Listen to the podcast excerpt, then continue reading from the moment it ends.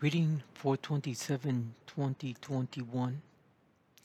And it came to pass when all the people had completely crossed over the Jordan, the Lord spoke to Joshua, saying, Take for yourself twelve men from people from the people, one man from every tribe, and command them, saying, Take yourself twelve stones from here and out of the midst of the Jordan, for the, the place where the priest's feet stood firm, you shall carry them over with you and leave them in the lodging place where you will lodge tonight.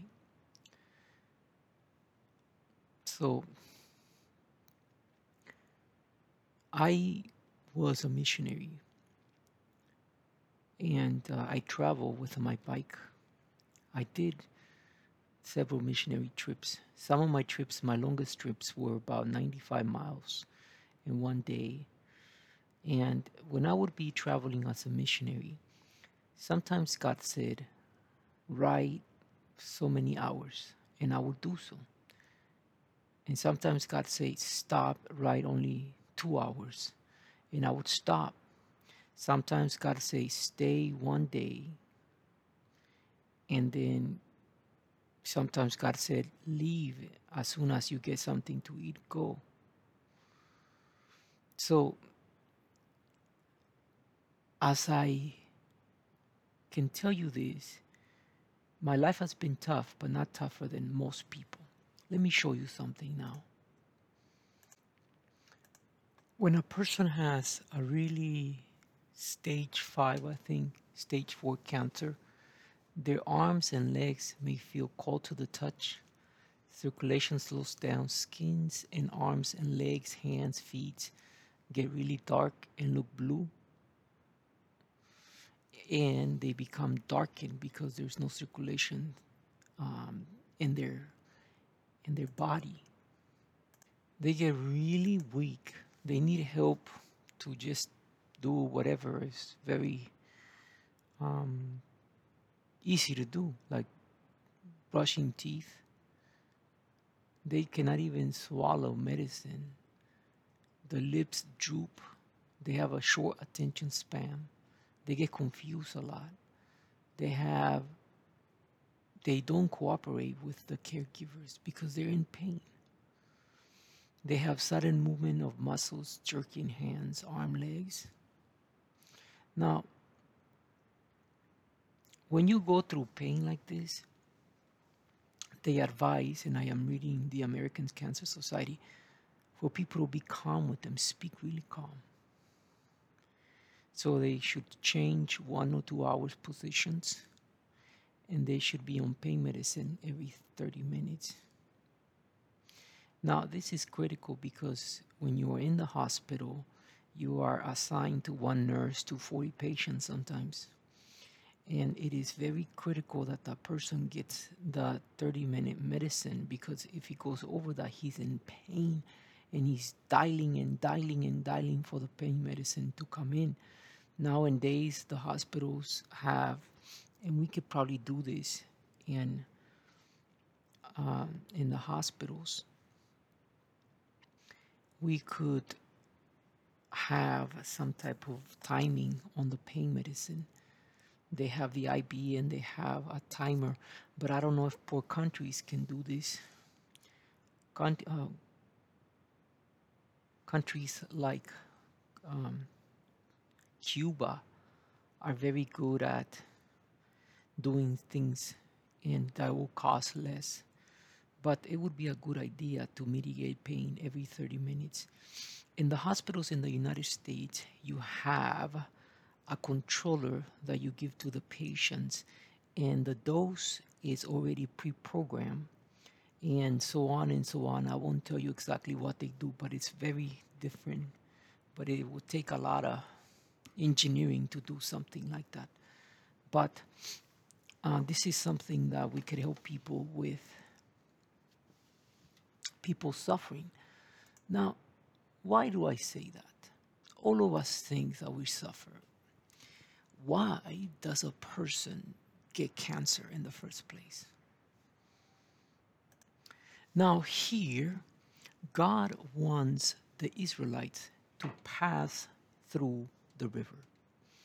But he wants to leave a legacy behind Have you ever heard of Paul Newman Foundation? I work, um, you know, seeing some of these products. This foundation is kind of unique. Typically, a foundation asks for money, but this guys left the riches to create jobs. Basically, they stopped. They started the foundation, then they i don't have an affiliation with this foundation. I am not telling you that they're good people. I'm just telling you of the idea. I don't want any of these people to say that i am sponsoring their ideas. I'm just saying that their model works. Mm, they could have the Ford Pinto model. I don't know. But i like their idea. Basically before they pass away they leave their philanthropy. Typically people like that have billionaires, they'll say, I'll donate 10% of my income to charity. Now, well, in the 1800s, that would have been $1 million. But this foundation is different. It lays out the money to create work. They sell, they sell um, juice and all kinds of things where they make money by using the profits. Now, let me give you an example that we do in church. We call it talento. Now, if you go to a responsible church with a pastor that's very caring for his sheep, the way it works like this you you ask one of the members to bring money to make the pupusas or the tamales or the or to sell the donuts or whatever then you sell the donuts and you get the profit that comes from selling the donut goes to the church. And then you will reimburse the brother or the sister who made the cabuda to, uh, and I don't know if you know what cabuda means. Um, it's a word that we use, and the Salvadorians use that. So cabuda, I think uh, the close word, word that I can think of in English is a potluck, where everybody brings something they have this the story of the soup. Have you ever heard the story of the soup?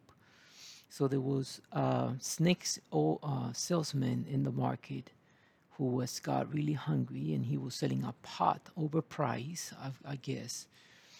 And then he the only thing he had was pot and water. So he saw a lady cooking and she and he asked, Can I have a little space to cook my soup? This was a busy marketplace. It would have taken a long time for the thing to cook. Then he went out to the market and says, Who wants some of my soup? But I think I need an onion. If you guys give me an onion, I'll sell you a little bit of the soup affordable. Then somebody gave him an onion. Then he went out saying, Well, my soup is almost ready, guys. I need only I think it needs a tomato. I didn't bring any of my tomatoes. If anybody has a tomato, I will sell him a little bit of my soup. And at the end, the soup became reality. That's what, what it means to make the cabuda. In here, God wants them to leave a legacy as they cross. Now, mind you, that the miracle, they open the waters So they're taking 12 stones from the midst of the Jordan, from the place where the priest's feet, uh, feet stood firm. You shall carry them over with you and leave them in the lodging place where you lodge tonight. So as they cross, um, they got the rocks and they made a monument. So a foundation is that monument of where your feet stood. And I think this is a good idea that God does, where people can remind themselves of where was the person and it creates jobs. I think that is much better than just giving the money because you can make more out of it. You basically create a business, you hire a CD, C, CD, CDO, whatever you call that. Um, and um, and that's something I guess that uh, that you could always uh, see and rank some of these um, foundations. There is non-charities that do that. Charity Navigator is one of them. So then Joshua called the twelve men whom he had appointed from the children of Israel, one man from every tribe. And Joshua said to them, Cross over before the ark of the Lord your God into the midst of the Jordan, and each one you take up a stone in his shoulders, according to the number of the tribes of the children of Israel. So they needed to number the numbers of the tribes, which is 12, 13 if you count the two sons of Manasseh, which they count, I mean, with Joseph, which they count for one. So, health as a human right. Now, the, the United States in Geneva and stuff like that does not have health as um, as a human right. Like, for example, there is no right that you should provide safe water to drink to people. There is no job that you should provide employment to people. And we have debated over those are intricate rights, or those are inherited rights, or those are rights that we should all address as a need. Um, so people have a need for safe food. Um, like, for example, and I have said this, and this is a little controversial, I say it because golden rice, uh, rice that can have vitamins and people won't become blind. You have adequate nutrition in housing. I have spoken about this. I have even spoken to some of the people of making these little cabin homes for homeless people.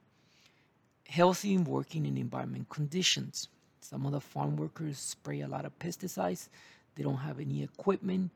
Uh, health related education and information. Now, there is not a lot of internet in some of the schools in the whole world, and they are falling behind in technology and gender equality. Now, on this, you would say um, there should be an equality for the same compensation of work. Um, Jesus Christ himself, speaking to the woman in the well, he said, God is looking for true worshipers. And when he speaks to Adam and Eve, he condemns both of them, not just one. So there should be gender equality, I guess. And even for people who choose not to follow God's laws, there should be a mercy. You know what? He chooses not to follow our God. Let him be.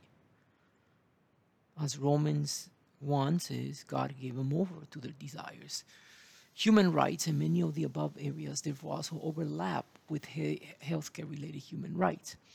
Like, for example, should there be a universal health care?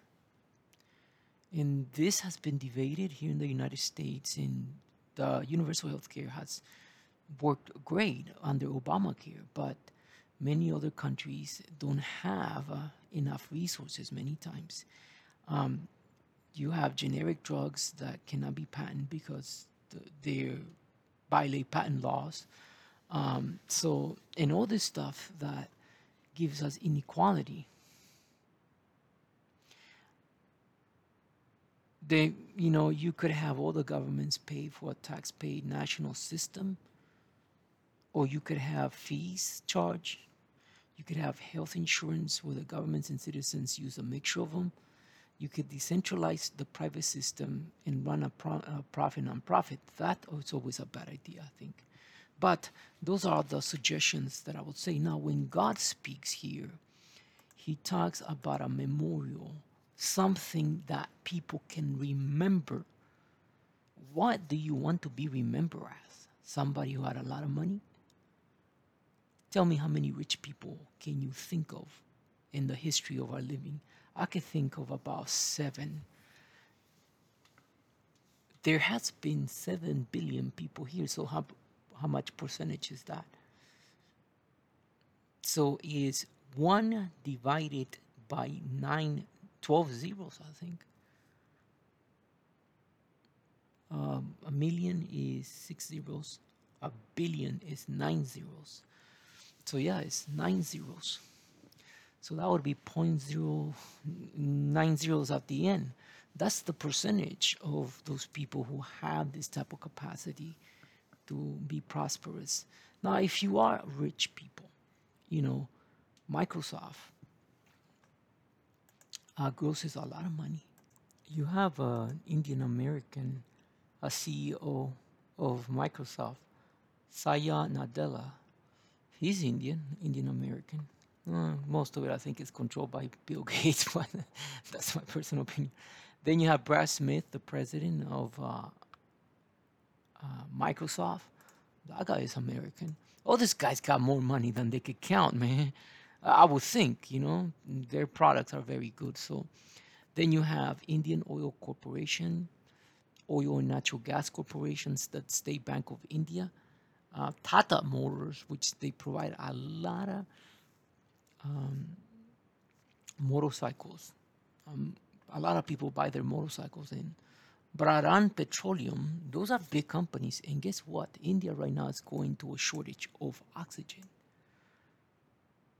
If you guys have the type of income and you say, I want to set this monument, not to me. Now, so one of the requirements in the Levitical law to make monuments was not to chisel them and make them into images. They needed to be natural just pick up the rock. You know, in the river, there's these beautiful rocks. In Salvadorian prisons, they make they take rocks, you know, that have shapes of animals and things like that, and they paint animals out of them, and then they sell them to people as door stoppers. Um, it's a very interesting idea what they do.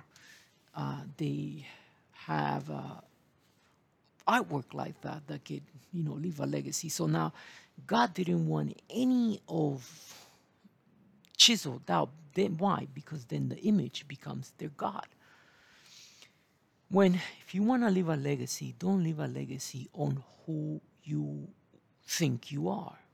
Leave a legacy on what you do to others or what you think of others and a legacy that's gonna carry itself over and over and over because money runs out. But if you can make a profit out of being a philanthropist, and be honest too, some philanthropies might be businesses quotes with a charity name.